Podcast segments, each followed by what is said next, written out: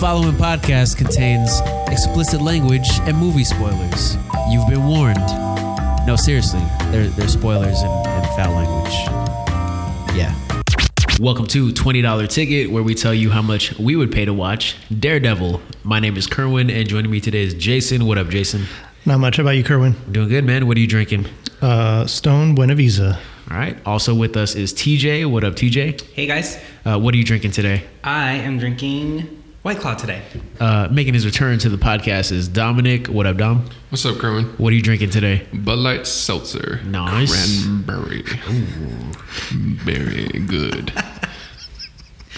What, what do you Off to a good start. what do you what, what do you wish it was though, Dom? Modelo. no, a Mountain Dew. Oh, Mountain Dew Baja Blast Seltzer. Well, setting you up, man. Yo, for real. Maybe they'll sponsor us. Hopefully, maybe we'll see. Uh, and We're gonna do a extra credits on that. Just a review. just of seltzers. Yeah. Seltzer reviews. we could do that. Yeah, I'd be We down sure for that. could. Yeah.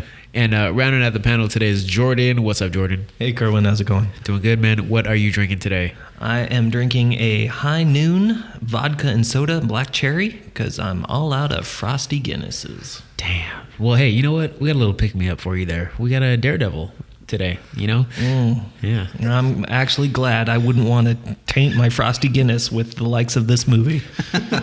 We had Daredevil released February 14th, 2003. It stars Ben Affleck, Jennifer Garner, Michael Clarke Duncan, Colin Farrell, Joe Pantoliano, and Jon Favreau. Uh, it's directed by Mark Steven Johnson and it is distributed by 20th Century Fox.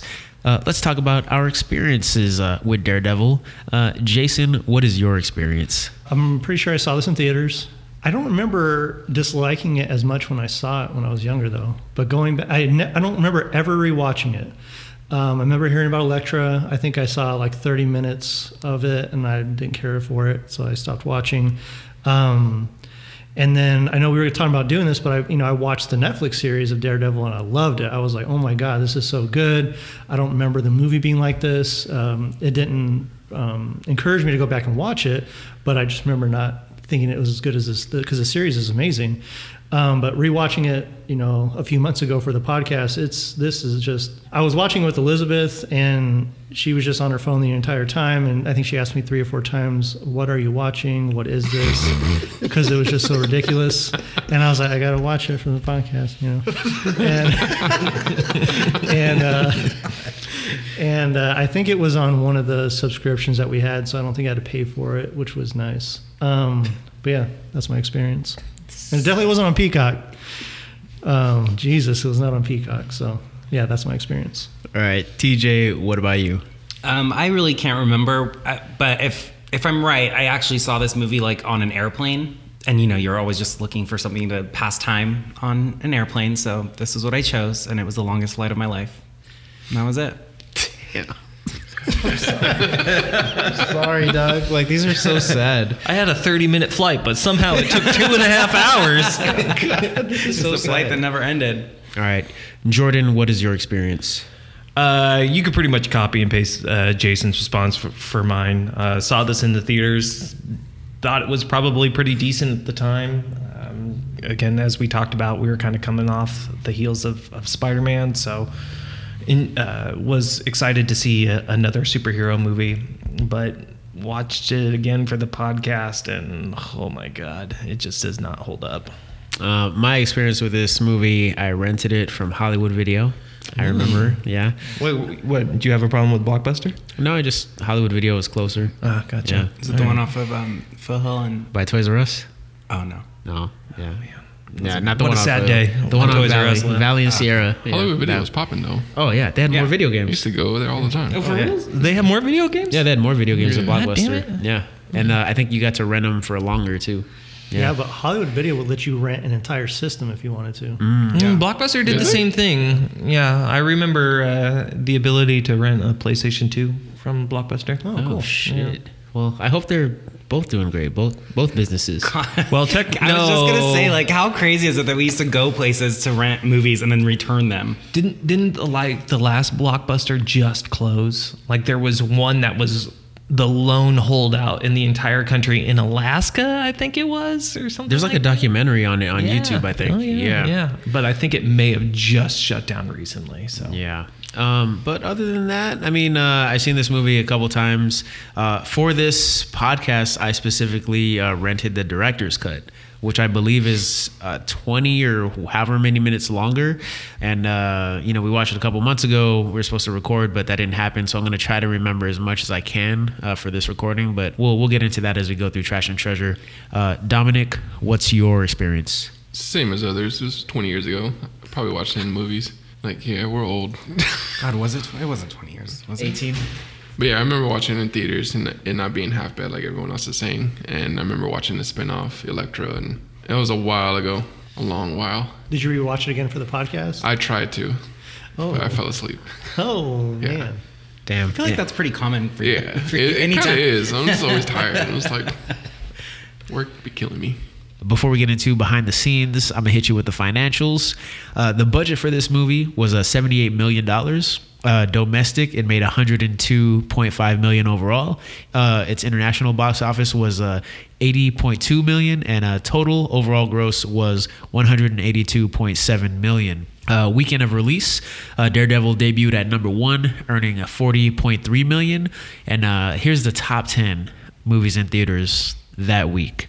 So we got The Hours at number 10, earning 3.3 million. Kangaroo Jack at number nine, earning 3.9 million. God damn. Yeah, I'm gonna hit you. I'm gonna hit you with another one. Ready? Ready? We got Deliver Us from Eva, Wow. making four million. right? It was a it was a slow week at the box office. Yeah. We got Final Destination two making 5.6. Uh, the Recruit at number six making 6.4 million. Number five was uh, Shanghai knights earning 11 million. Number four, The Jungle Book two earning 11.4 million. Number three, Chicago at 12.7 million. And number two that weekend was How to Lose a Guy in 10 Days at 18.7 million. This list makes Damn, me feel so, two- old. It's fucking so 2000s. Like, Yeah. But yeah, that's it for uh, box office. Uh, Jason, why don't you tell us what the people thought? So Rotten Tomatoes, um, 43% of critics liked it, with an average rating of 5.2 out of 10. Um, there was 98 fresh ratings, 129 rotten. In the audience, uh, a little bit lower. 35% of the audience gave it a 3.5 out of 5 or higher, with an average rating of 2.8 out of 5, um, with over 250,000 ratings. So I don't know. How do you guys feel about those? I feel like they're a little higher. high. Yeah, I feel like they're higher than I would have thought, especially the critic score. 43. 43%. I don't know. They probably all loved the soundtrack back then. They're just like, yeah, I also, this I song's mean, great. obviously this movie came out a long time ago. I, I don't know like what the, like, was this normal? so, Think about it. Like, you know what I mean? Like, like the writing style, the cinematography, like, was this, you know, I think we're all a little, at least I can speak for myself. I'm a little bit jaded, like in a positive way from like all the Marvel movies, which are just so well done this is off that the, everything kind of lives up to that. It's off the heels of Spider-Man, right? It is, and I think I, this is kind of like that new wave of superhero movies that's come in. That's this isn't the old Superman movies or anything like that. To your point, this is coming right off that Spider-Man, um, new new wave sort of uh, superhero movie. So giving it the benefit of the doubt. This is what I got. It's like it's a mix of Spider-Man and Blade. They try to be edgy like Blade, but be like It's got a lot of uh, Matrix in it too, Yeah. because uh, we're doing Yeah. like black leather, sunglasses, super stylish, over the top action scenes. You know, we saw that. You know, we're in the era of like Underworld, yeah. Blade, uh, X Men. You know, going for the black costumes and Everything's leather. Yeah. yeah, everything's leather, and they're too afraid to actually like delve into where a lot of these stories come from. Their outfits are not practical. No. No, I didn't see any Daredevil nipples on his costume. Did you guys? No. You gotta, no, no injection molded nipples. Wait, Also, what do we what do we call him in Forty Year Old Virgin? The Stevie Wonders. The bumpy braille. Which I was going to say, which would have fit in perfectly about a superhero movie about a blind guy. Um, also, was like I didn't know about Daredevil until this movie came out. Did anybody like? Was he a very famous character? Like Spider Man is obviously like huge, you know. So when Spider Man or Batman or Superman, those are like really big comic book names, you know. But Daredevil was it the same or? I just remember him from the animated Spider-Man. Yeah, Daredevil was always kind of like a B squatter. Yeah, like Daredevil had some of the like the best runs, but like if you're talking about like mainstream, like most people probably wouldn't have known who Daredevil was. There's one funny uh, review on Rotten Tomatoes from this lady, Debbie Elias, um, from Behind the Lens. She said, Alas, you'll have to be pretty daring yourself to go see Daredevil.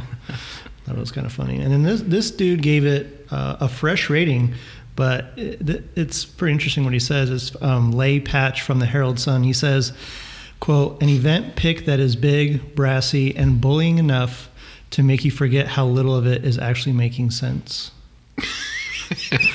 but he gave it a fresh rating, so I don't know. I think he's Enjoy on- that backhanded It's kind of compliment. yeah. That's what I was Yeah. gonna say right now. Yeah, I kind of got like some Batman vibes from the movie too, Like Joel Schumacher Batman. Yeah, um, specifically when uh, Ben Affleck, like they're showing all of his gear, like they start Oh, yeah. lenses and like he's like suiting up and like doing the straps and everything. It kind of reminds me, yeah, Very Batman. kind of early Batman stuff. That's what I feeling I got. Um, IMDb five point three out of ten with over two hundred sixteen thousand ratings. So kind of in the middle. Actually, actually higher. Sorry, higher than the critics and the audience from Rotten Tomatoes. Over fifty percent of the votes were between five and seven. So it's right there. And then the demos, um, the lowest was. Actually, males under 18 gave it an average rating of 4.5 out of 10. Um, and then the highest you have males 45 plus, which gave it a 5.5 out of 10. So yeah, those are the reviews. They were just there for Jennifer Garner. Guess she garnered Was a lot of well? attention. She well known at the time? She Yeah, did yeah. 13 going on 30. Yeah. She was, Was in Alias. Alias, yeah. But I think you guys are right too. Like you think about X Men, and then you think about Spider Man. Like it, they're trying to ride this wave. It- It's a miss, but I don't know. It's it's. I mean, it's kind of dark, and it has some elements of that, which kind of keeps you going. But there's a lot of things that take you right back out of it. So Yeah. Uh, so let's get into behind the scenes and actually talk about uh, Daredevil, uh, the character. So, uh, the Marvel Comics character Daredevil first appeared in Daredevil number one, published in April 1964. Uh, it's created by uh, created by writer Stan Lee, you know, uh, known for creating the X Men, Spider Man, Black Panther, and other Marvel characters, and artist Bill Everett, who also created Namor, the Submariner. Uh, Jack Kirby, according to NewsFromMe.com, also had a hand in creating the character, creating early costume concepts, and coming up with the idea of Daredevil's Billy Club. Uh, and if you don't know who Jack Kirby is, he co-created, you know, Marvel characters Captain America, the Fantastic Four, X-Men, and more. He also created DC characters Darkseid, as well as the Fourth World and New Gods properties. Uh, and in this movie, you're going to see a lot of references to different Marvel creators. Uh, some of the characters are going to be named after them, and you'll probably get a name drop on a sign here and there. But there's a ton of like Marvel shit just in this movie. Um, in a documentary uh, called The Men Without Fear, uh, Stan Lee noticed that people were always saying that he always created characters with quote unquote flaws. So when he created Daredevil, he was actually worried about creating a blind hero because he wasn't sure if it would come off as insensitive to the blind or handicapped community. Uh, but he says that Marvel got a hugely positive response from charities for the blind and people that they represented. Um, so I mean that's pretty cool, you know. Yeah. Like Yeah. that's that's one thing I've always appreciated about uh, like Stan Lee when he makes characters. Like there's the human aspect of them is so much more than than just the superhero aspect of them. So that's a cool thing. Uh, fun fact: Daredevil's original classic costume was yellow, black, and red. Uh, he wouldn't get his trademark full red suit until Daredevil number seven, uh, and that suit was created by artist Wally Wood, and that also debuted in 1964. Uh, Stan Lee said that people didn't really like the yellow costume, so he was like, "Cool, make it red," and that's how they got the red costume. And now moving on to Daredevil's uh, OG origin uh, that I got from fandom and Wikipedia. Uh, similar to the movie, Matt Murdock is the son of a single father, Jonathan, quote, battling Jack Murdock. Uh, his dad pushed him to be more successful in life than he was and made him focus on his studies as opposed to playing sports or socializing with other kids.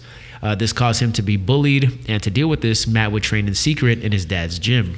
As far as getting his powers, uh, Matt sees a blind man walking towards an oncoming truck and pushes him out of the way.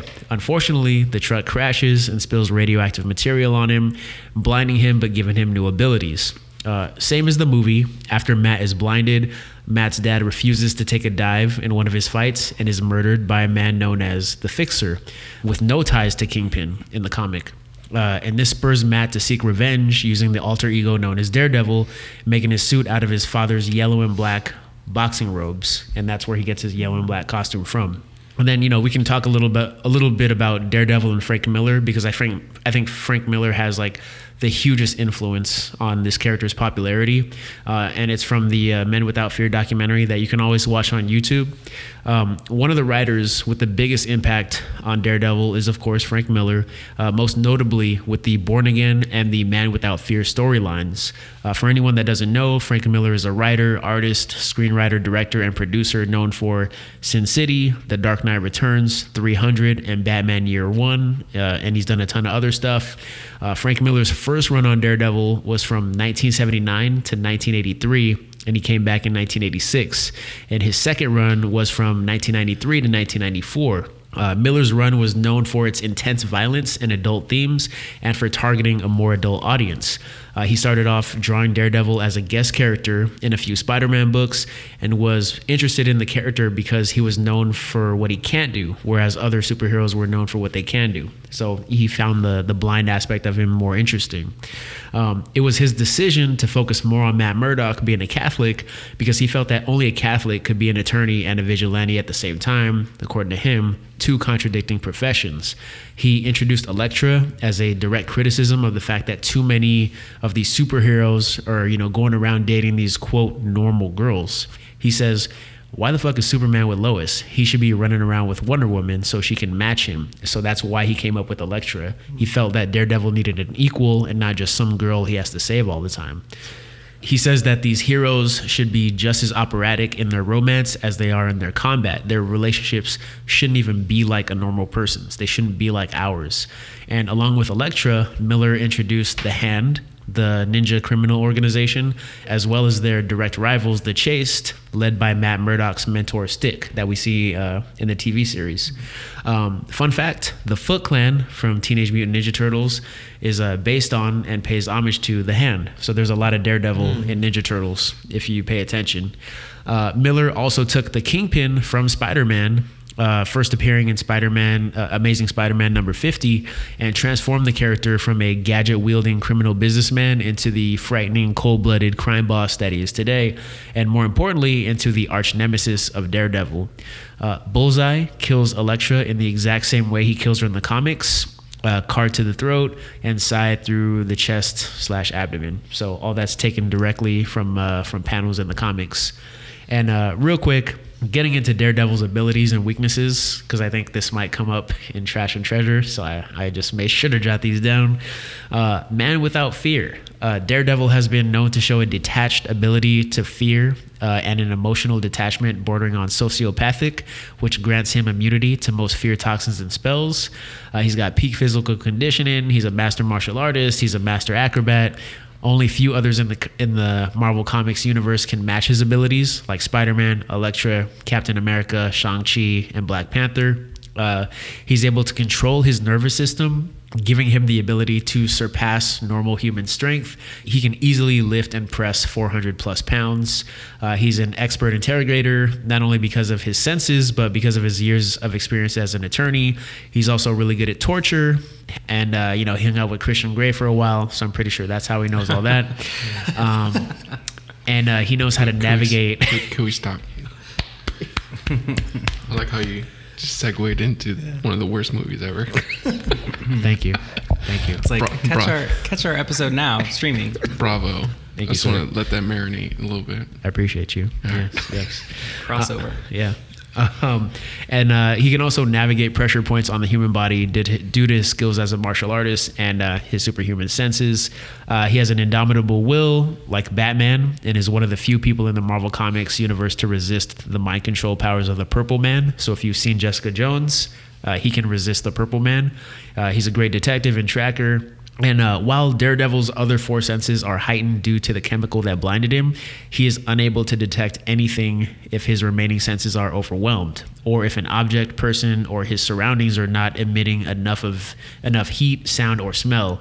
Um, he can guess what colors certain items are based on the amount of light that's reflected off them by feeling the heat.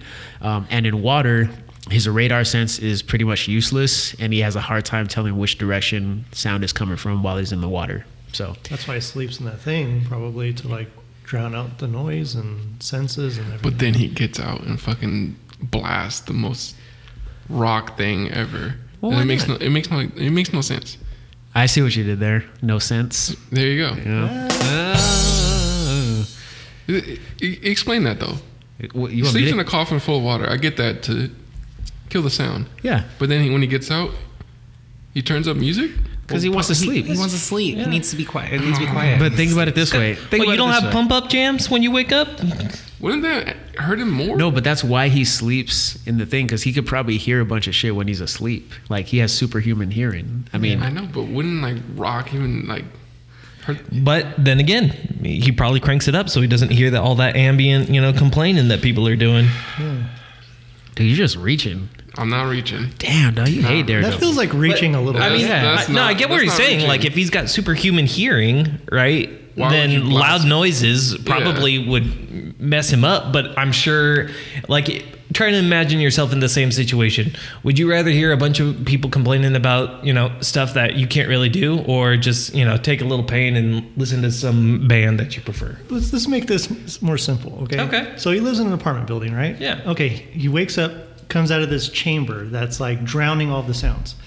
It's probably pretty quiet for the most part, but he has super like strength hearing, I guess, however you want to say it. So you can probably hear people downstairs taking a shit. They just woke up. you can hear all kinds of. He's like, you know what? That's not what I want to hear first thing in the morning. Crank up the tunes, drown all that shit out too. It doesn't even probably sound like tunes to him. It's just like I think like I think they high pitched screeching. Like I don't know. I think they may have missed like a like a perfect like sponsor opportunity for noise canceling headphones with you know Sony or whatnot. So Yeah. they could have easily done. I mean, I gotta say, if this is the thing that is frustrating to Dom in this movie, this, this is I'm the just saying. thing. I, have a I get the mind- feeling is this the is only thing. the beginning. All right, well, I don't let, It let's just doesn't make sense to me. Let's save all this for for trash and treasure. All right, uh, development. This movie was originally at Fox. Oh, you gotta open it. Yeah, pause. All That was louder than normal. I feel like. Yeah. Daredevil, what the fuck? this is this is why he creates. on, on the floor, pissed himself. Everyone's having fun? No. He's like, oh, these twenty dollar ticket guys again. Uh, let me get my my tank. Turn up some evanescence right now. God, that band was all over this fucking movie. Oh Jesus, treasure. I actually don't mind Evanescence. I don't either. Me either. Yeah. The song, yes, but the way they used it, We'll, we'll, we'll get there. We'll get there. Yeah. All right. Uh, Daredevil originally started at Fox, who held the rights from Marvel, which was uh, facing bankruptcy in the late 90s. You know, like we talked about in the retrospective episodes. The rights expired, and Disney tried to acquire the rights. Uh, ironically, Disney would actually end up purchasing Marvel as a whole in 2012, and uh, these negotiations didn't work out. So Marvel went to Columbia, Sony, who has the rights to Spider Man. Uh, in 2000, that agreement fell through, and then finally, New Regency got the rights, and subsequently, 20th Century Fox, who distributed the movie. So, went in a big ass circle, and it ended up back at Fox again, and Disney again. Funny how things work out. Uh, then we can talk about the director, writer, and production. Uh, this movie is written and directed by Mark Steven Johnson. He also directed Ghost Rider. All right. Yeah. Uh, sick. Exactly. Uh, other projects uh, he's written are uh, Grumpy Old Men, Christopher Robin, and Jack Frost. He would also go on to executive produce Ghost Rider 2 and Elektra. Uh, prior to Johnson's hiring, Chris Columbus was hired to write and direct this movie back in 1997, but because of all you know the studio negotiation, he didn't end up doing it. Uh, for anybody who doesn't know who Chris Columbus is, the director, not the guy that came over here, uh, he directed Home Alone 1 and 2, Mrs. Doubtfire, the first two Harry Potter films, and Pixels. He also wrote Goonies and Gremlins and Home Alone 1 and 2. So, do you think that would have been a good choice? Yeah. Yeah. Wow. Yeah. Jesus. What could have been, man? Yeah. Well, hey, you know, we can always we can always fantasize, but you know what? I think we're quite satisfied with what we received. Uh, according to com- Dare I say not? Uh, according to comic book resources, uh, Mark Steven Johnson tried for six years to get this job, and uh, previous Marvel exec Avi Arad said that quote Mark harassed me, and then I thought it was sexual for a while, uh, but it was clear he was obsessed, and he's a very good writer. Uh, according to Wikipedia, Kevin Feige said that Johnson's script was one of the strongest scripts Marvel had ever received at the time. At the time, At the time, I'm the sure time. it was. Yeah. Dom's got his Baja Blast eyes again. Um, so Dude, the dude. moving on to the cast, uh, we got Ben Affleck as Matt Murdock. Uh, other actors considered or offered the role were Vin Diesel, but he went on to do Fast and the Furious or Chronicles of Riddick, depending on what source you look up. I couldn't find like the, a definitive answer. Uh, Guy Pearce, who turned it down, saying in an interview with Vulture that he wasn't interested in comic book movies, although he did play the worst Iron Man villain in Iron Man 3. Uh, Matt Damon was offered the role, but he turned it down, saying in a uh, 2011 The Times interview that he and friend Ben Affleck loved the character, but he personally didn't believe in the script or the director at the time. So he disagreed with Kevin Smart Feige. mimics Kind of life. Kind of shitty because you know Matt Damon and Ben Affleck go way back. Yeah. And Matt Damon's like, "Here, Ben, have my." Uh, ben Affleck's Reject. always taking up Matt Damon's sloppy seconds, so It's great, perfect. Oh shit! He's made a career off that. I mean, Yeah. the duel's pretty good. Oh, last duel, the other. I gotta watch that still. yeah, I still. Uh, Matthew Davis and Colin Farrell were also up for the role, with uh, Colin Farrell getting the roles of Bullseye in uh, December 2001. Uh, according to IMDb, Cuba Gooding Jr. wanted to play Daredevil, but he was never approached. So, yeah, I guess they were looking for a few good men, and he wasn't one of them. Stupid. Yeah. I was worried that uh, that joke was gonna take a dive. Yeah. Yeah. You okay, Dominic? you okay? You talk about me reaching. Quick, someone get this man a Baja Blast. We need a Baja Blast stat. Um, so Let's, let's switch my colors. That looks like the Baja Blast color right there. Um, so Ben Affleck is a huge Daredevil fan uh, since his childhood, and he's a huge comic book fan in general. And uh, he went ahead and read every single issue starring the character. Uh, according to comic book resources, uh, in the Kevin Smith run of Daredevil, uh, called Guardian Devil, they modeled Matt Murdock after the actor. According to IMDb, it was Kevin Smith who suggested that Affleck get the role since they worked on Smith's previous movies together. Uh, he also says that he didn't want anybody else taking the role because he felt he could bring his knowledge of the character to it and didn't want anyone else screwing it up by veering too far from the source material. Uh, on set, uh, he wore heavy duty contact lenses that blocked most of his vision. Uh, the director felt that these would help his performance. Uh, then we got Jennifer Garner as Elektra. Uh, she signed on to do the movie in January 2002. Uh, and to prepare for her role as Elektra Natchios, Jennifer Garner ate a bowl of nachos every day before shooting. Uh, other addresses that The were up fuck? for Hold on. You're lying. Hold on. I think we just kind of like glazed over that real quick. So, I thought it was like in order work with to sandbags. prep for her role as Elektra Nachos, she ate a bowl of nachos every day. What is the correlation Are you lying? between those I'm two? pretty sure it's a joke. Please tell me it's a fucking joke. You're lying. Kerwin, Stop the cap. Kerwin, please. Kerwin, you're lying. Please grant me this mercy and tell me that was a joke. He's fucking with y'all. Yeah. Yeah. Clearly. He just slided it in there. This is fucking Daredevil we're talking about. Nothing is outside the realm of possibility. I'm just. I'm- Hold on, let me let me answer your uh, question. thank you. Okay. No. no, I want to rant some more. You, want- you, okay, I'll get okay. no, go ahead. According to Wikipedia. Okay, other other actresses that were up for the role of Elektra oh, were Kate Winslet, Monica Bellucci, uh, Penelope Cruz, Salma Hayek, Natalie Portman, Lucy Liu, Jessica Alba, Jolene Blalock, Eliza Dushku, Mia Maestro, Rona Mitra, Neve Campbell, and Katie Holmes. That's a long ass list. That's a lot. Yeah. Yeah. Yeah. Exactly. Uh, according to, according to IMDb, during a fight scene with Ben Affleck, she accidentally kicked him in the head and knocked him out. So yeah, she hurt him. Yeah, it's those nachos. Uh, then we got Michael Clarke Duncan as Kingpin. Uh, according to Wikipedia, he was attached to this. He was attached to this film for a long time, but finally signed on at the end of January 20 or 2002.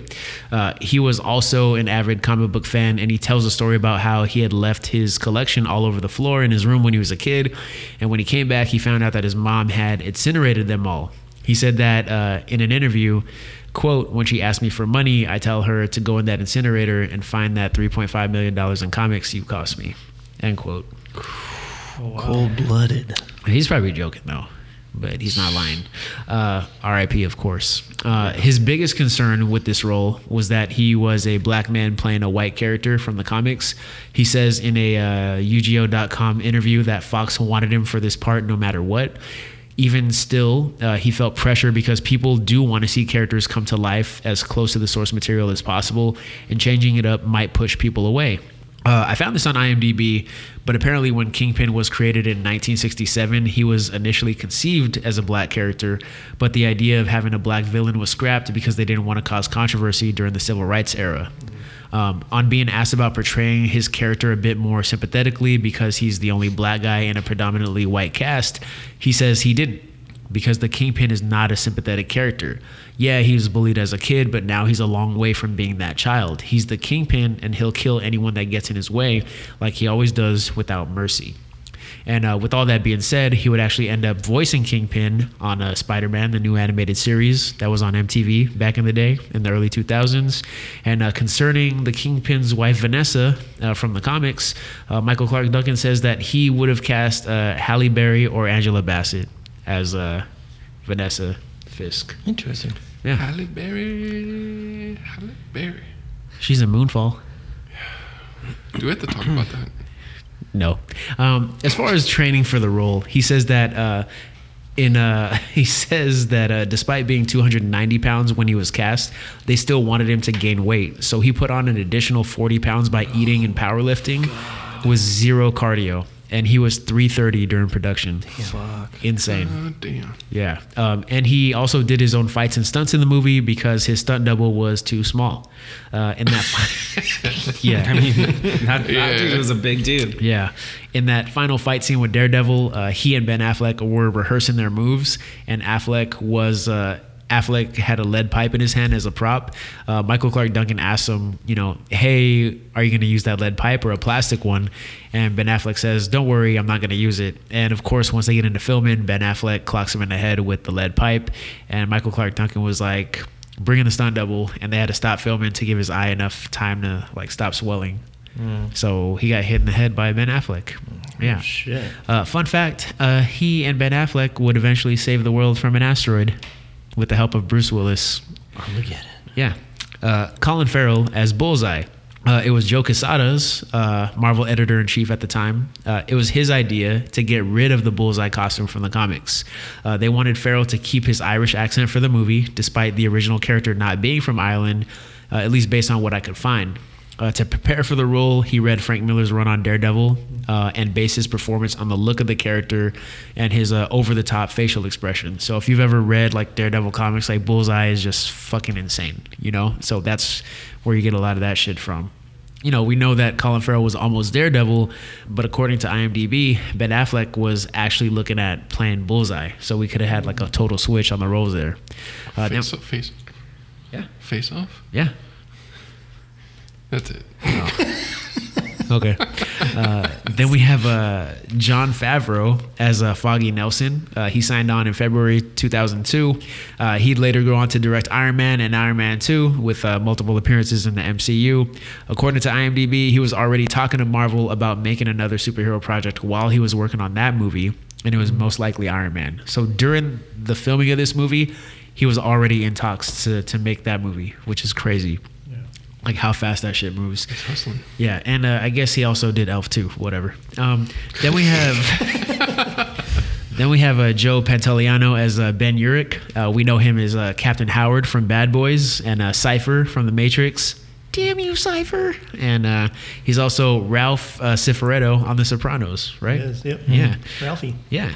Uh, his character in the comics works for the Daily Bugle, but they had to change it to the New York Post because Sony had the rights to the Daily Bugle because they own Spider Man.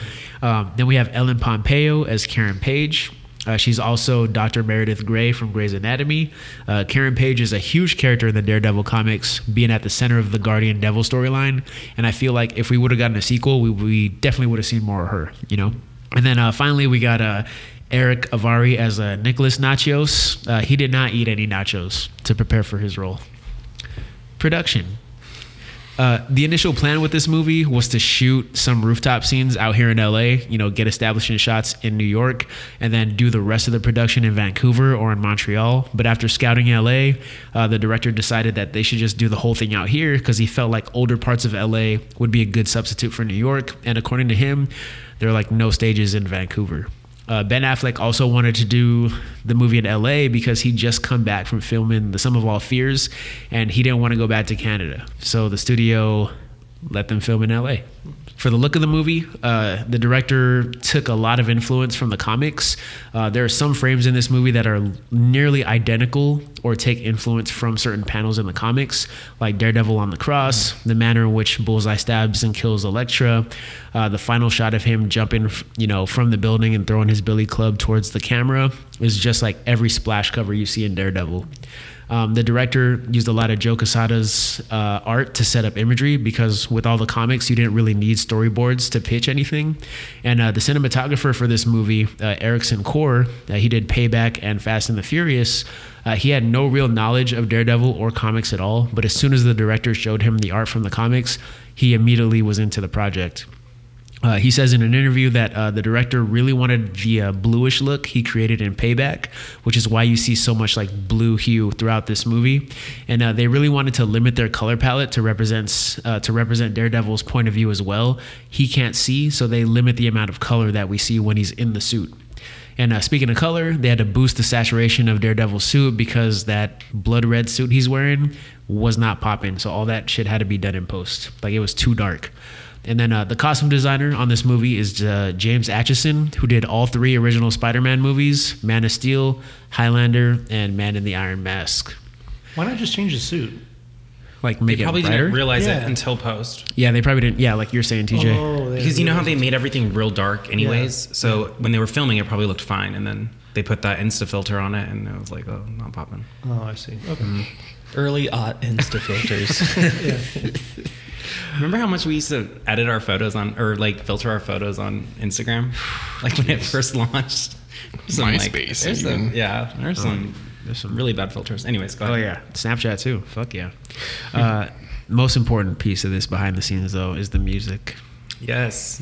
You guys ready to jam out to some sick tunes? I think we should put it on uh, full blast. We should. I think we should. Wake me up. right after this, right after this, we're, we're listening to Evanescence.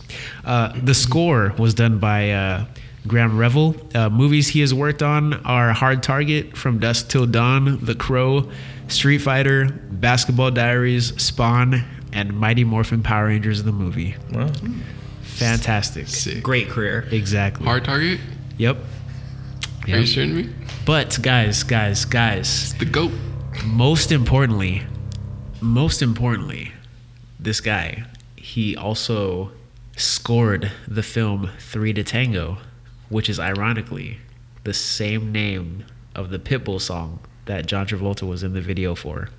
So remember that Pitbull video we did for oh, Savages? yeah. It's called Three to Tango, and this guy scored a movie called Three to Tango. Oh, Small, really important. small world. It's all yeah. connected. It's all connected, like Agents of Shield. Yeah. Uh, but let's talk about Daredevil, the album, released February 4th, 2003. Uh, this album is a collaboration between Marvel and Wind Up Records, which mainly featured rock and metal artists. Uh, some notable artists that uh, have a relationship with this label are 12 Stones, Evanescence, and Creed. Uh, this would not be the last time Marvel would produce an album with this label. Uh, Wind Up collaborated with the studio on Elektra, Fantastic Four, and The Punisher. Some of the artists on this album are Fuel, Saliva, Hoobastank, Drowning Pool, Rob Zombie, Nickelback, and Nappy Roots. All people you want to attend your Rob? party. Huh? Any RDs on there, right? Yeah, but like like that made That was music. like it just stood out more. Oh, yeah. when NERD came on. oh yeah, it just felt out of I place, was right? like, what the fuck? Yeah. And uh, I'm sad to say Coolio is not on this album. Yeah, he's not on the album. Blasphemy. I But know. he sure was in the movie. Oh yeah. Was Cooley on the album? No. no. No. No. No, he was not. Um, but uh, let's let's talk about let's talk about Evanescence and their song "Bring Me to Life." Why? We have Jason's to. got jokes today. We have to. Uh, it was their first single off their debut album, Fallen, which dropped April 2003. At first, Wind Up Records had trouble getting this song to play on radio stations because stations said that, quote, we don't play pianos and chicks on rock radio. However, after the Daredevil soundtrack came out, people were demanding that stations play due to the popularity. So thank you, Daredevil. This movie is why Will Ferrell is juggling invisible balls on The Office. Yeah. Uh, so this song went three times platinum in the U.S., selling over three million units, and uh, went gold and platinum in at least 12 other countries. Evanescence earned five nominations for their debut album at the 46 Grammy Awards: Album of the Year, Best Rock Album, Best Rock Song. Best Hard Rock Performance and Best New Artist. Uh, they ended up winning for Best Hard Rock Performance and Best New Artist. Uh, by the end of 2003, Bring Me to Life finished at number 10 on the US Billboard Hot 100, number 8 on the US Billboard Alternative charts, and number 5 on the US Billboard Top 40. Its position on the US Billboard Decade End chart uh, from the years 2000 to 2009 is uh, number 26 for alternative and number 73 for rock. All time, it is still number 94 on the US Billboard Mainstream Top 40. And its peak position in uh, 2021 on the US Billboard Hot Rock and Alternative Songs was uh, 21. So in 2021, they were still waking up inside. Well, We'll let that marinate. I don't want to say anything because I want this segment of the podcast to be done now. I don't want to talk about Evanescence anymore. Don't worry, dude. We we finished the music part. I have nothing to contribute. Let's keep cruising. All right, let's do it. someone call his name and save him from the dog. Yeah. uh, let's talk about the release of Daredevil. Uh, this movie got pretty negative reviews, but in uh, 2004 they did release a director's cut of Daredevil. This version was unrated or rated R uh, and received better reviews from critics and fans, with many people feeling that this version of the movie was more loyal to the comic. Uh, this version of the movie features uh, an entire subplot uh, featuring Coolio. Uh, while we didn't get a direct Daredevil sequel, we kind of got one with Elektra in 2005, and that movie bombed pretty hard. Uh, it currently sits at uh, 11% on Rotten Tomatoes Oh no. with an average score of 3.8 out of 10. Cannot wait to review it with you all. Uh, ben Affleck did shoot a cameo in that movie. Uh, ben Affleck refused to do another Daredevil movie unless 20th Century Fox aimed to tell the darker stories in the Daredevil comics, like the Guardian Devil storyline. In a 2006 Slash film article, Ben Affleck stated that he would never take a superhero role again, saying, "quote By playing a superhero in Daredevil, I have inoculated myself from ever playing another superhero. Wearing a costume was the source of humiliation for me and something I wouldn't want to do again soon." He's currently one of three Batmen in the DCEU. 20th Century Fox took making a new Daredevil movie pretty seriously because if they didn't make one, the rights would eventually go back to Marvel, which is why you saw so many X-Men movies coming out, etc. Why we got Fantastic Four reboots. So like if they didn't keep making movies, Marvel would get their rights back. And uh, in 2008, Jason Statham stated that he was interested in the role, with Frank Miller agreeing that he should have it. Uh, but no movie got made, and because of that, you know, the rights went back to Marvel, and we got the Daredevil Netflix series that was unfortunately canceled after three seasons. But for anybody that saw, you know, Spider-Man, uh, No Way Home, or uh, Hawkeye, you know, these characters are probably gonna show up soon. Wait, who is? Oh, Kingpin and Yeah. Hawkeye. Oh, got it. Is he in Daredevil the series? Yeah, uh, yeah, Oh, got it. Yeah. I need to watch that. hmm it's really good. It's good. Yeah, and uh, but that's it for behind the scenes. Yeah. Hold on, I, I just want to make one thing clear. So Ben Affleck, So she did not want- eat nachos every day. Did she or did she not eat nachos every day? No. So Ben Affleck didn't want anybody else to take this part because he felt that he had more knowledge about the character and could bring it to uh, and, and could bring it to the film. And then in 2006 said that wearing the Daredevil suit was an embarrassment and he would never do that again. We're talking about the same guy, yes? I think I think we're talking about his uh, expectations versus reality. I think after you see the finished project, you're just kind of like, what the fuck? And I think at that point, I don't think he had enough clout to kind of steer the entire production like some actors do nowadays, like he would nowadays. He he kind of felt like if I'm in this role, maybe I can push for things to be more accurate. But at the end of the day, there's a studio in charge, there's powers that be, and he probably couldn't do anything about it, and he probably hated his experience.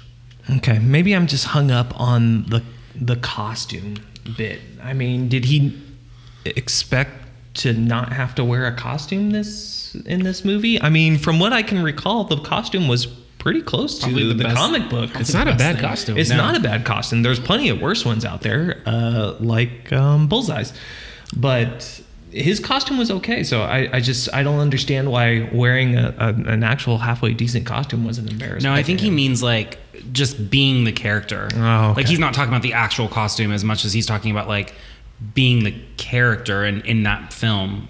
Mm-hmm. You know? okay. I think We're talking like 2003 too, before like all of this, you know, Marvel universe and all this stuff started to take off like crazy. Now it's I don't know, maybe his feelings. I mean, obviously he did Batman, so those feelings are different. He was a terrible Batman too. Oh, I thought he. I thought he was alright. I think the writing was pretty shitty. favorable. The Yeah. writing was shitty. I think he's a good cast. That's good the casting. problem with a lot of these. Like, I mean, the writing in this movie is real bad. You know what I mean? Like, it's just if the writing is off, then there's no saving it. Yeah. That's what I'm saying. Like, like I said earlier, if they did Secret Wars, I wouldn't mind seeing a Ben Affleck Daredevil. Like, I'm not. I don't hate this movie to the extent to where I never want to see him reprise the role, but it's still shitty.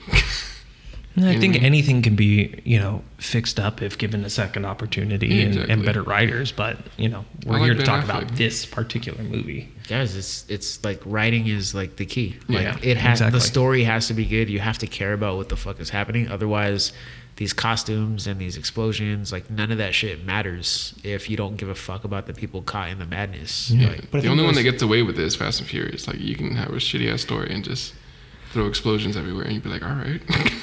We always talk about editing too. The Michael like, Bay special. like editing too, like the way they edit the movie. Like, what the big one was like what Suicide Squad recently that they were talking about just got really chopped up. What was another one that they talked about that got really bad? there was a suicide squad i remember gangster squad had to get changed up uh falcon winter soldier had to get Mm, edited the fuck yeah. out of because of the pandemic like there's two episodes missing from that from what we got like that's how much is gone so yeah. So I think wonder- writing for sure, but then editing as well. yeah. I wonder. Um, you saw the director's cut. Yes. Recently. Yeah. And I wonder what the major differences are there. Um, so there's the subplot with Coolio. Um, I Is Coolio, Coolio's not in the in like the original, right? he's hardly in it. I, I Yeah, he's he's in it long enough to kind of explain that. Hey, Matt Murdock's got a case, but in the director's cut, which is the version that I also watched, you actually go in depth and see how you know Matt Murdock functions as a lawyer because he, Oh, he see. actually does some representing in a courtroom. yeah, and they I think they use Coolio to kind of find out something from somebody. I think they use Coolio as a means to find evidence against uh, Kingpin's people. I think. yes, yes, I believe you're correct. Yeah. Um, I I wish I'd watched this a second time because I I did make sure to jot down notes of like what specifically is in there. But I think the director's cut is about two hours long, and I think the original Daredevil movie is like 140. I think. Yeah, I remember it being shorter. Yeah, but the director's cut is about two hours long, and there's it it, it feels more cohesive overall. Yeah, but yeah, that's uh, that's it for behind the scenes. All right, let's get into trash and treasure. Uh, Jason, what is your trash and treasure? So again, we watched this a few months ago, but I'll, I'll go through my trash and treasure real quick. Um, again, coming off like the Netflix series, watching this movie now, like the court scene, it didn't feel real real, like we were in it. At least, not. I didn't watch the director's cut, but I, I just I didn't really like the courtroom scene. Um, when Ben Affleck gets ready with all of his weapons to go out for the night, I don't know. I found it really cheesy.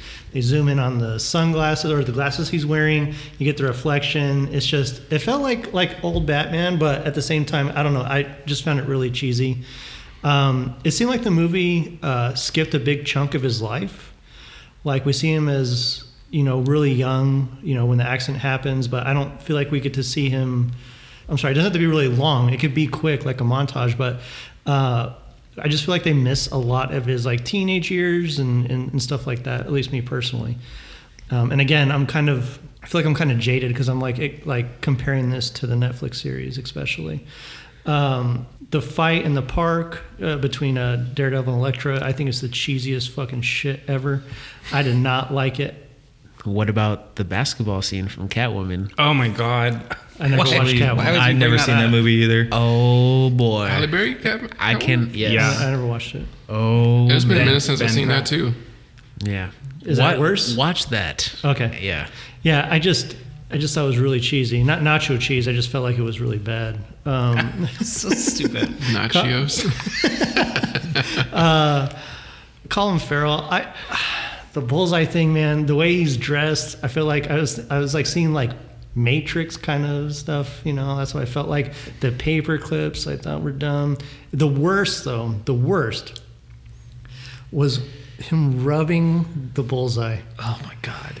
And it's not only rubbing the bullseye when it's exposed, but he had like the beanie on too, and he's still like rubbing through it, and it's just, I don't know. Cringe. Yeah, I, I just, I didn't, I don't know. I just, I really hated that.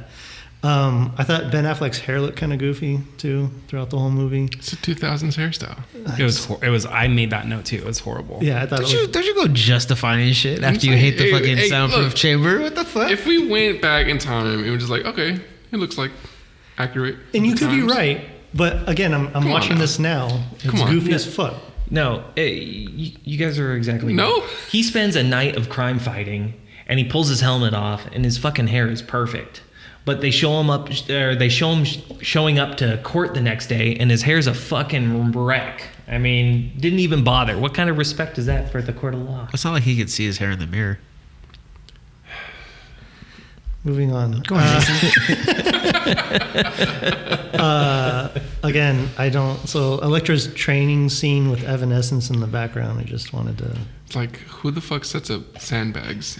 It's like arts and crafts, but still filled with hatred. I know. To doodle on all of them and just be like, yeah, training montage coming right now. And Evan, yeah, you're forcing it a little bit. She spent more time drawing his face on all the It sandbags. looks like Wilson from fucking Castaway. Like, all right. The worst part is like somebody's gonna pick up all that sand. Yeah. And then uh, my last trash is um, the slow motion part at the end when Bullseye tosses Elektra off. I don't know. I just thought that was kind of goofy. Treasures when Daredevil falls uh, in the very beginning uh, before the opening credits. I thought that was funny. Um, AJ from The Sopranos. Uh, he's the main bully when they show young Daredevil. Thought that was cool. Uh, you guys may disagree with me on this. It's hard to show what he sees as you know being a blind person but like you know all the the sonar or the, the the sound coming you know bouncing off things. I think the visual of the sound allowing him to see like that was interesting. I don't know if it was amazing but i like that they showed something. The fight at the bar was okay. There were parts of it that were really good but i think it was executed poorly. Uh, it felt like it was really quick like really quick shots. There was some cheesy shit mixed in there too. Like it was a cool idea but it was just a lot. And he swung on the fan. Yeah Yeah, I just watched the clip. I was like, what the fuck? yeah, like there's a couple cool parts, and I know this is my treasure, but like there's a couple cool parts, but overall it was like kind of just executed really poorly. Uh, Jon Favreau um, is, I think he's funny in it. Uh, it was good to see him. I actually honestly forgot he was in the movie, so I went back and rewatched it. Uh, I like Kevin Smith at the morgue. I thought that was kind of cool. And then Michael Clarke Duncan as Kingpin. I thought he did a great job. Like he's huge and he's like terrifying, and he has that that presence. On. I, I thought he did a great job. Um, I think you know Vincent D'Onofrio does a great job too, but I think he's just like, I mean, in Armageddon, like you really, he's a massive dude. Like I thought, I thought he did a great job. But that's my trash and treasure. TJ, uh, why don't you tell us your trash and treasure? Um, I will start off with trash.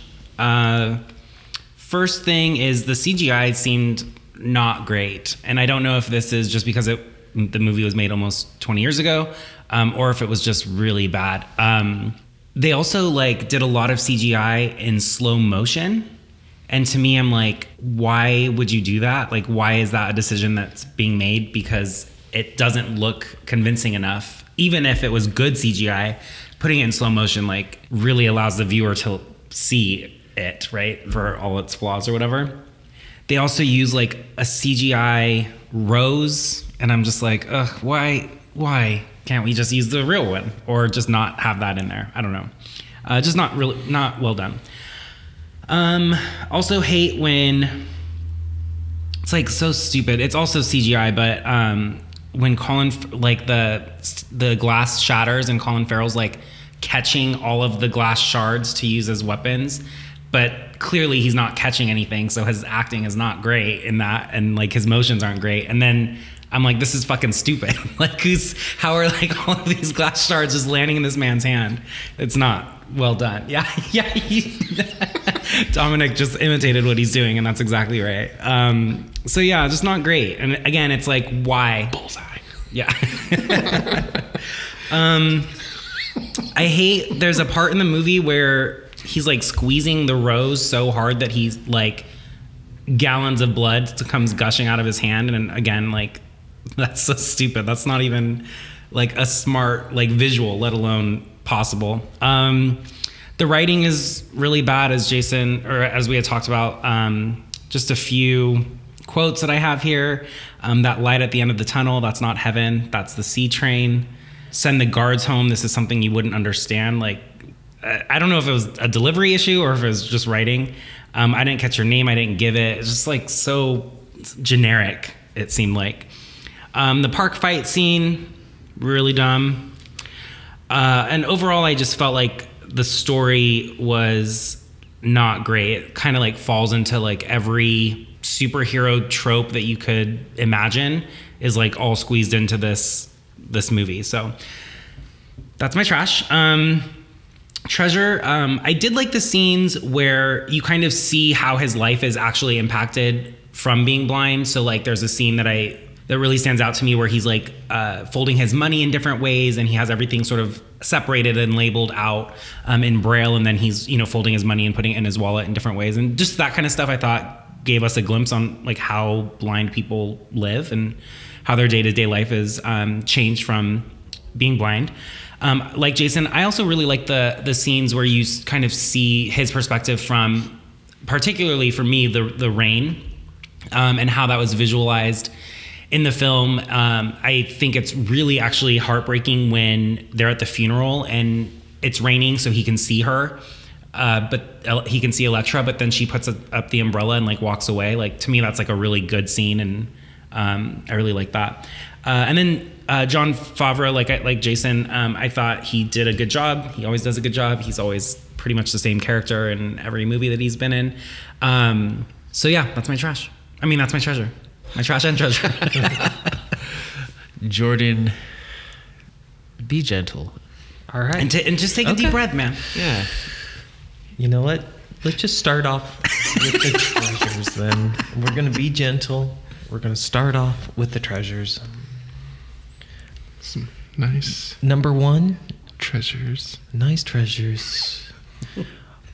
Michael Clarke Duncan as the Kingpin. Um, the Kingpin is supposed to be a towering, burly man capable of going toe to toe with superheroes like Spider Man and Daredevil being able to hold his own uh, was a testament. Um, Michael Clarke Duncan did a great job portraying one of the greatest mob bosses in Marvel. Uh, and there were some campy parts in there, but he's just got that intimidating personality even like when he's like laughing you know? You can tell it's like the last thing i want to do is cross this guy. So um, i thought his portrayal was was uh, very good. Uh, the radar sense for 2003 cgi mm, looked pretty impressive and it was kind of interesting to boot i also very much enjoyed the uh, the daredevil costume um, they could have went like a different way with it, and I think they kind of kept to the comic book roots with it. And uh, I, I I thought it looked great personally his his costume. So those are my treasures. Great. Now let's Nice. let's ease on in to our trashes, which I only have a couple, dozen. so, my first trash, this movie. Just kidding. Or am I? No, I'm not.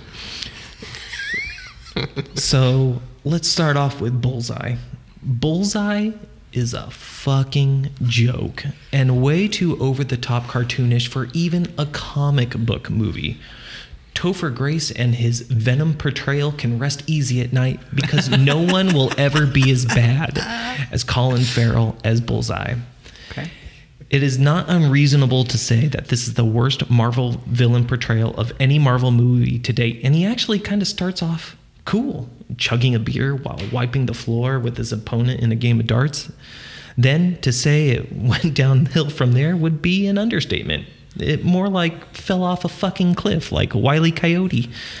The paperclip into the needles, uh, to him feeling a constant need to rub that forehead tattoo, scar, birthmark, whatever it was. Birthmark, imagine. What the fuck was that thing? And everywhere he went, there was a shot of him walking with his arms out to the sides. Riding up an escalator, arms out to the sides. Standing up on a motorcycle, better have those fucking arms out to the side. You did you just kill your target in the stupidest way possible? Hey, celebrate with those arms out to your side. The guy looked like he was trying to portray Christ the Redeemer for half the fucking film. and every time he tried to leave, he would always fap his trench coat out. Just fucking like Phantom of the Opera. Not So- even Kingpin took him seriously, as he demanded a costume to go hunt down Elektra and Daredevil and didn't get shit for it. Just that same stupid trench coat. Even his final battle was lame a fight on the pipe organs where he should have easily won, only to be thrown out onto a car and have the driver say, Whoa. I'm embarrassed for Colin Farrell for accepting this role, but apparently he was actually super stoked about it uh, and about the ability to use his natural accent for the role. I, I guess that was a big thing. And he didn't even do that. He used a thicker accent than normal because reasons. So uh, that was one. couple couple more uh, daredevil's powers are all over the place in the beginning a tiny drop from an iv was enough to light up a room via his radar, uh, his radar sense or echolocation, whatever you want to call it. In other parts of the movie, there are noises all around him, and he can barely see. His powers did not grant him superhuman strength or dur- durability. Yes, he is extremely agile and can hardcore parkour with the best of them, but that doesn't mean he can make a 15 foot straight leap upwards, which he does in the movie.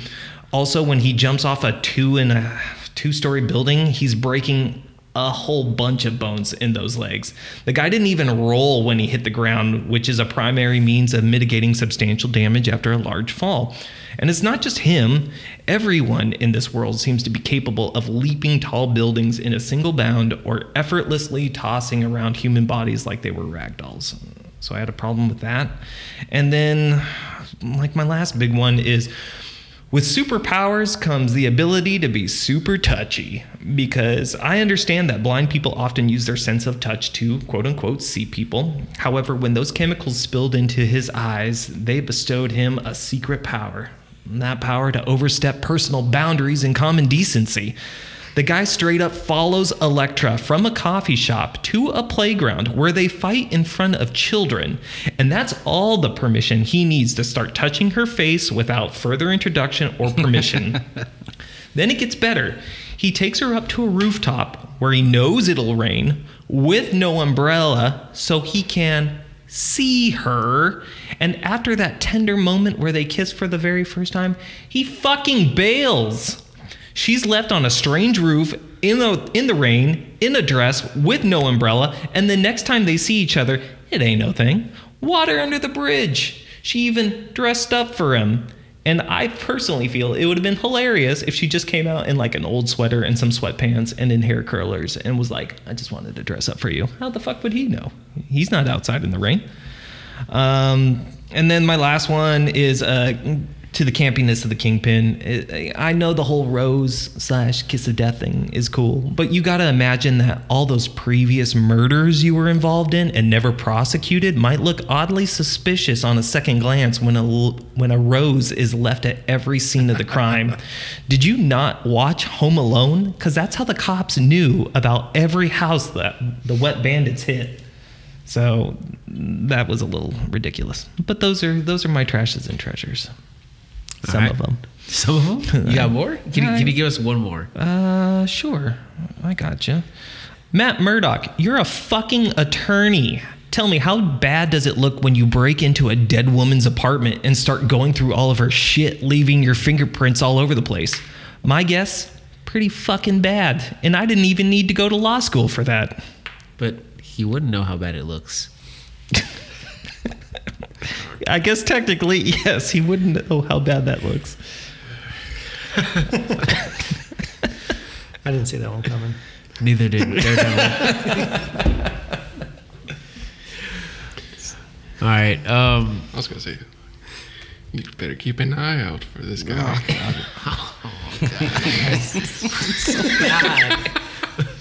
All right. Uh, so my trash and treasure, um, right off the bat, something I noticed. Um, I feel like if uh, we never rebooted Batman Begins, you know, with Christopher Nolan, this is what the next Batman movie would have looked like.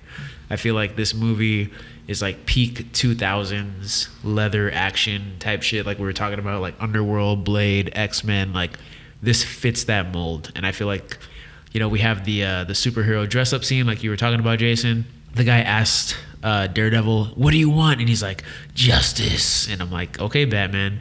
And then, uh, you know, the way uh, his dad dies in the street, and we have the shot panning away from him. That's straight up crime alley from Batman. Uh, he has the scars all over his back, just like in the in the comic books for Batman.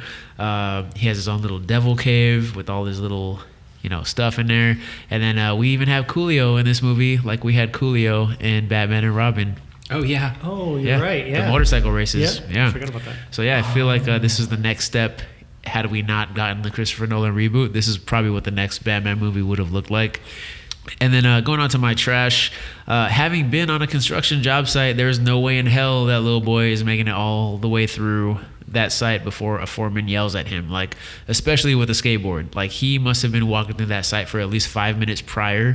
Somebody would have stopped him. You know what I'm saying? Like, you know hard how hard it is for us to get onto a job site. Like, yeah. there's no way he's just skating through. You know, so I, I just thought that was pretty stupid. Um, and also on a site that big, there's probably like a portable office or something that he could go to to find his dad if he really needs him. Most job sites have a portable like at the opening that maybe the public could go to if they need to. Uh, that whole uh, you know I can see slash hear everything sequence would have been much more intense. You know when he first figures out he has his senses in the hospital room. I feel like um, he adapts a little too quickly. Like that should have been like a traumatic scene, like where he's like overwhelmed. Maybe his dad barges in and comforts him and helps him or something like that. But like to just kind of be like, oh yeah, I can I can hear slash see. I kind of feel like that should have been like a, a traumatic moment for this kid. Like you're a kid, you're blind, and you're overwhelmed with all this shit. I, I feel like that was played a little too lightly. Um, you know, to your point, uh, Jordan, like just because you can super hear and super see doesn't mean you can automatically do backflips, you know, off of rooftops and shit. Like even as a teenager, I thought that was kind of stupid. Um, uh, the guy that's on trial, trial at the beginning of the movie, like you can't be in a courtroom on the stand and say, she enjoyed every second of it like in a creepy way when you're like being tried for like rape or murder or whatever and like you know you're in a sexual assault case you can't be on the stand saying she enjoyed every second of it. It's just like why are we here? He's guilty. Like what the fuck? Like and somehow he gets off free. Um, daredevil is a murderer. You know that's cool. Like he's basically the punisher the way he uh, leaves that guy to die in the subway. Um, you know, let's let's fucking kill this dude and then leave a flaming double D for like the cops to find. Oh, I, that was also one of my. And I'm just like, did he go back up to the bar, find gasoline, and run all the way back down the subway to the train station, and then just make the logo? Yeah. And like hoping that somebody would throw a match down. Well, also, you can clearly like in the movie, you can clearly see it, right? Like we know that it's coming, so we look for it. But I'm like the the police officer who's investigating a crime scene is standing right on top of it and doesn't notice that there is outlined these double D's outlined. Double D's nuts. Yeah, I mean, just it, like- it looks cool in the trailer, but like in the movie, it has no place like at all. Right. Yeah. Just And it's like this keeps rep- saying, "I'm not the bad guy, but I do murder people." Yeah, Yeah. yeah. He's and it's like this reporter who's like onto him, right? Like, is that from the uh. Ben Urich. Yeah. yeah. He's a Spider-Man character, I think. Oh, is he? Yeah. Um, and then also, uh, how did Jennifer Garner walk into the cafe and immediately after she sits down, she has a drink in her hand? She did. She did. service. She didn't even go to the counter. She, She ordered. walks. She ordered ahead. Nah, dog. Mobile order. Dude, that's- on her fucking 20 years ago? on Yeah. her on her, Already waiting for. her LG flip phone. No, it's that pretty privilege. her her fucking Motorola Razr. She like ordered ahead of time. Samuel Flip. Yeah, like she just she just sits down. Sidekick two. and she just She has had the trip fucking- phone. Come on, guys. Yeah, Get with like the times. she just she just sits down and automatically has her shit, which is weird. Um, you know, I, I kind of wish this thread of um, I'm not the bad guy was more prevalent throughout this film, but we have this whole Elektra storyline that kind of derails whatever personal journey Daredevil is going on. You know, is this his first major outing as Daredevil? You know, how far along is in his crime fighting career is he? You know, why is he cons- why is he so concerned with being the good guy? When he's done, you know, nothing but good, technically speaking. Maybe the death of uh, Quesada should have been a mistake instead of just letting him die on the subway platform. And maybe the cops are after him now. And that's where this whole thread comes in. Like he he starts to doubt himself possibly because that was a mistake, and that doubt carries. Uh, and he carries that doubt with him throughout the movie. I kind of feel like this movie is too stuffed with too many storylines and doesn't give us enough time to actually care about Daredevil. Like we're so mm-hmm. focused on Elektra. Like this is Elektra's movie. Like she's the one that has the journey. She's the one that is trying to kill the kingpin and has the motivation. And I'm just like, can we get inside of Daredevil's head just a little bit? Like I would I would prefer if the movie was that way. And then this dude Ben Urich at the end, like he really typed up this whole article and deleted it. Oh yeah. Like no. what was why? No, What that's getting saved on a hard drive. yeah. Why, what was the point of that? Like why why waste your time? Yeah. And then, um, you know, Daredevil and Elektra. like, so he he takes her to the roof, right? Like, what if she was ugly as fuck? like, Oh shit. yeah, like it, it's just like you smelled her, but you didn't see her. Yeah, you know. So I'm just kind of like, what if she was ugly as fuck? And he just left her on the roof, but he did anyway. And then Love is blind. love is blind. So is Daredevil. yeah.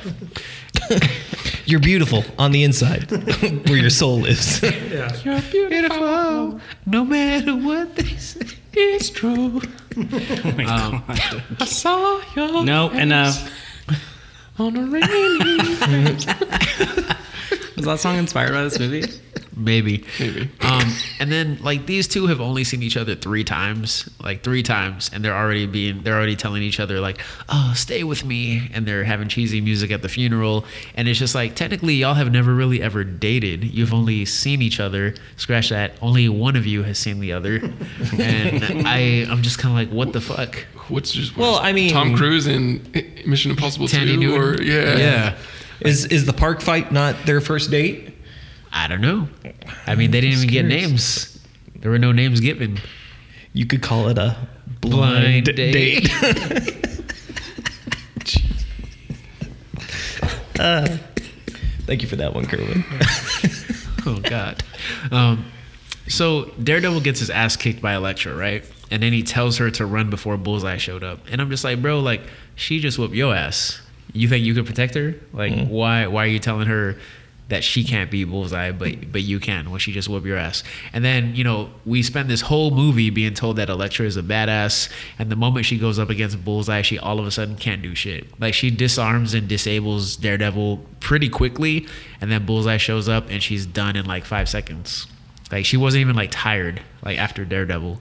And then you know for somebody that got stabbed in the abdomen she isn't leaking at all. She just crawls over to daredevil. There's no blood splatter not a single drop of blood i don't know i just thought that was kind of whack matt is lying in the church right and he says everything i've ever had has been taken from me and i'm just like the girl you've known for like a week like Foggy is still alive, Karen is still alive. You still have clients. You have Hell's Kitchen depending on you. You have a stable income. Like everything has been taken from you. Like this one girl you've known for like three days, and everything's been taken from you. I thought that was kind of whack. Uh, but uh, onto my treasure. Uh, I like when studios take creative liberties with uh, with opening credits. Like, yeah, the the braille thing is, is cheesy, but you know I appreciate little little details like that. I don't mind it. Um, you know, for for 2003 or four or whatever is pretty cool. Uh, cauliflower ear is a nice detail on his dad. It really shows that he's been through a lot of shit. Uh, I like the Stan Lee cameo where he keeps him from crossing the street. Uh, so that was pretty cool. Um, you know, and also the mentions of all the different folks at Marvel. I appreciated that because like you hear like the the fight cards for certain fights, and it's like creator versus creator, or like certain people have certain names. So I, I kind of like that. I thought the bar fight at the beginning was actually really well done. Like it was campy as fuck, but I, I, I wish the action in the rest of the movie was like that. Like it felt brutal. It felt like semi-real. I thought like some of the hits were really, really hard and intense, and I thought the choreography was pretty decent. And I wish that would have kept going throughout the actual movie. And then um, I like Colin Farrell as Bullseye. I'm sorry, Really? like I, I like I like that he understands what movie he's in. I feel like he's the only actor besides Michael Clarke Duncan that understands what movie they're in, and they're just like, "Fuck it, I'm just gonna camp it up." Like fuck it, like they understand that this isn't the best movie, and they're just playing a fucking campy part. That's an interesting way to look at it. You're right. Yeah, kind of like the Emperor in Star Wars. Like he's just this cackling villain, Yeah. and it's just like that's how I feel about Colin Farrell and and Kingpin. They're just kind of like, we know what we're doing. Colin Farrell's just like this jokey joke, over the top dude that's supposed to be like psychotic, and he's just cheesing it up. And Michael Clarke Duncan is just playing this fucking ruthless villain that's got a lot of swag to him and shit, and and I appreciate that. Um, I don't know how I feel about lap dance, but I'm pretty sure you'll get to that. Yeah. yeah. Um, Evanescence playing while uh, Elektra trains and Daredevil suits up. So dark, so much emotion, That's a treasure. so edge lord. Yeah, yeah. Bullseye. After throwing Bullseye onto the street, he says Bullseye Bullseye. when he throws him onto the yeah. Oh, It's yeah. a treasure. Yeah. I laughed. I'm not gonna lie, I fucking laughed. But other than that, like that's my trash and treasure. Um, Justice. my other trash, my my other trash though is like Colin Farrell constantly stroking his bullseye. Like he has, he's just he's just rubbing that clit into oblivion, bro. Okay, that's what I kept thinking too. yeah, I'm like, what are we he's, doing, man? He's got like a ribbed sphincter in the middle of his forehead. it is insane. I But feel like yeah. we're gonna see him doing it, and then the camera's gonna go off of him, and then it's gonna go back, pan back to him. He's just gonna sit there so rubbing. how, how hilarious would it be if like he's rubbing the bullseye and his his face just gets wetter and wetter as he rubs it? So, funny story in the comics, uh, he has that same issue. He likes to rub it. Uh, he actually rubbed it off at one point and had to rebrand himself to put it back on. I don't have a pun for that. Thank God. I know. Just can't put my finger on it. hey, that pun was right on target. Uh, see, there it goes. Coming. It's coming. Yeah. But uh, that's me. What about you, Dominic? Um, I did not like the costume design on any of the characters. I felt like uh, Daredevil's could have been better, more practical. It just felt like it was just all leather. Um, the soundtrack just felt weird. Uh, the way they used the songs, I should say, not the songs itself, but the way they used them, like the Evanescence when Elektra is training with sandbags and doodles, just to tr- prepare for her fight against Daredevil. I thought that was weird. Uh, Bullseye, I did not like his design and his character at all. Um, the NERD lap dance to a black kingpin, I felt that was too like I don't know. It just felt it rubbed me the wrong way. I was like, you would put the, you would put like the only like black song with the black kingpin. It, it, it just I don't know. But um, treasures Michael Clarke Duncan. I think his presence was very dominant. And I, I like him as a kingpin. I like that they switched it up. It was pretty cool. And uh, let's put like Jennifer Garner still hot at the end of the day. So True. yeah. But you guys pretty much touched on everything. Bullseye. All right. Uh, let's get into. Uh, let's tell. Uh, let's tell the people how much we would pay to watch Daredevil. Uh, Jason, tell us how much you would pay to see Daredevil. I don't think I can go zero. I mean, as much as we are all kind of clowning on the movie and stuff, I did. I, th- I remember enjoying it when I was a kid. Uh, of course, or I shouldn't say a kid. I mean, I, I was younger. Um, but like watching it now, I don't have the same appreciation for it. Obviously, especially after the Netflix series and all that kind of stuff. But there are a couple things I can take from the movie that, like, like TJ and I were saying, like the way they showed him like seeing with the rain and stuff like that. Uh, him getting out of the, the, the, the chamber when he sleeps. I thought that part was kind of cool. Uh, the evanescence was not cool. Um, I guess I'd pay five bucks to see it. I don't. I mean, I was gonna go zero, but I feel like that's pretty harsh. Jordan, you were saying the suit. I think the suit is pretty good. There are a couple things, very few, that I can take from the movie that are good. So I'm gonna, I'm gonna go five. TJ, how much are you paying? Right. Uh, like Jason, I think zero is too harsh, especially when we consider some of those other movies that have also ranked at zero. Uh, so I'm going to go five on this one. Jordan, what about you? There's a reason that a direct sequel to this movie was never made. It's because this movie was terrible. And uh, while Ben Affleck was smart enough to retire his character, Jennifer Garner must have been paid a shit ton of money to somehow make the even worse Elektra mo- movie. I uh, find it hard to find any redeeming qualities about this film. And honestly, I would only encourage people to watch this movie if you find yourself in a situation where you have to, like for a podcast. Or otherwise, feel free to skip this one and put that time to better use elsewhere. I can give this movie a zero. So harsh. I have a strong, strong feelings about this movie. But hey, I'm glad you're you're letting it down easy. Yeah. I could have go. It could have went with uh, you have to pay me five bucks to go see this movie, but uh, no. Okay. zero is going to be all right. All right. Uh, I'm I yo I'm actually surprised you guys gave it fives, TJ and Jason. Uh, I was coming into this thinking five as well. There's a lot of potential in what I see on this uh, in this movie. I do enjoy kind of the campiness of it a little bit. Some some of the actors know exactly what the fuck kind of movie they're in, and also you know just like I liked Daredevil a lot when I was a kid. You know I, I enjoyed him in the uh, Spider-Man animated series, like you mentioned, uh, Dominic. Um, I was finally interested in seeing like different characters on screen now that we had Marvel. After years of Batman and Superman, like we finally saw X Men, Spider Man, Blade, and now Daredevil. Um, but I, I think there's I think there's some good in here. I think the performances are, are pretty good. And I do find something good in what we see here. I just I just think that if they would have pushed it a little further, this movie would have been solid and possibly could have gotten a good sequel. But I'm gonna go I'm gonna go like low five on this movie. Uh, Dominic, what about you? I was toggling between zero and five, to be honest. Um, but I did enjoy it when I first watched it. W- We're early teens, right, when it came out. So to give it a zero, I feel like it would be a disservice to the younger me that found some sort of enjoyment out of this. So I guess at most I'll give it a five. But like if it's on, I'll Change the channel. change the channel. I'll watch a few scenes. You're like, oh, I remember this. Yeah. Yeah. That's about it. Yeah. All right, cool. So Well, uh, hold on. If you wouldn't watch it when it was free, if it was on TV, No, I w- honestly, I'll probably watch it, but I don't know if I'd be paying attention. How about that? Is that okay? It'll be on. But Yeah, it'll be on, but that would be it. Uh, so what are we paying to watch this movie? So with Jordan zero, we're paying four dollars. Hey, that sounds right. That sounds good to me. That's how much Did I everyone paid. else give it five?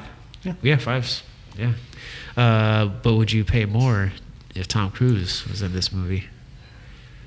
Bullseye. Tom Cruise Bullseye? Bullseye. I think make him Kingpin.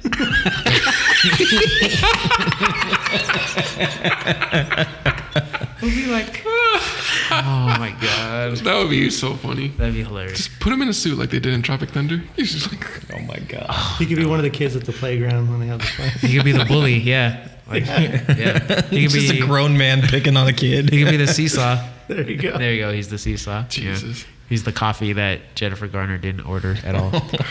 but uh, yeah, so I think uh, that's it. We're paying four bucks to see Daredevil. Uh, see y'all when we do Elektra. Cannot wait. And uh, in the words of Tom wait, Cruise, is that part of the series? oh yeah, Yeah. oh yeah. Damn. That's it for this episode of $20 Ticket.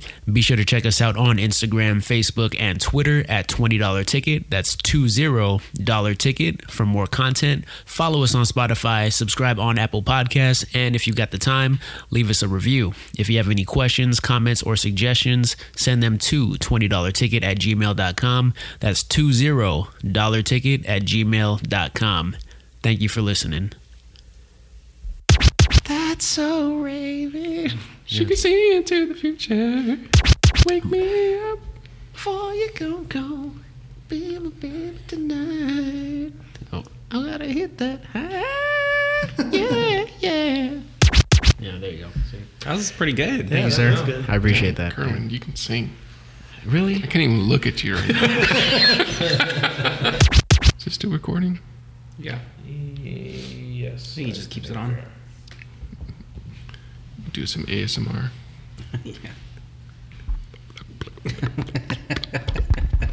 Crack your can.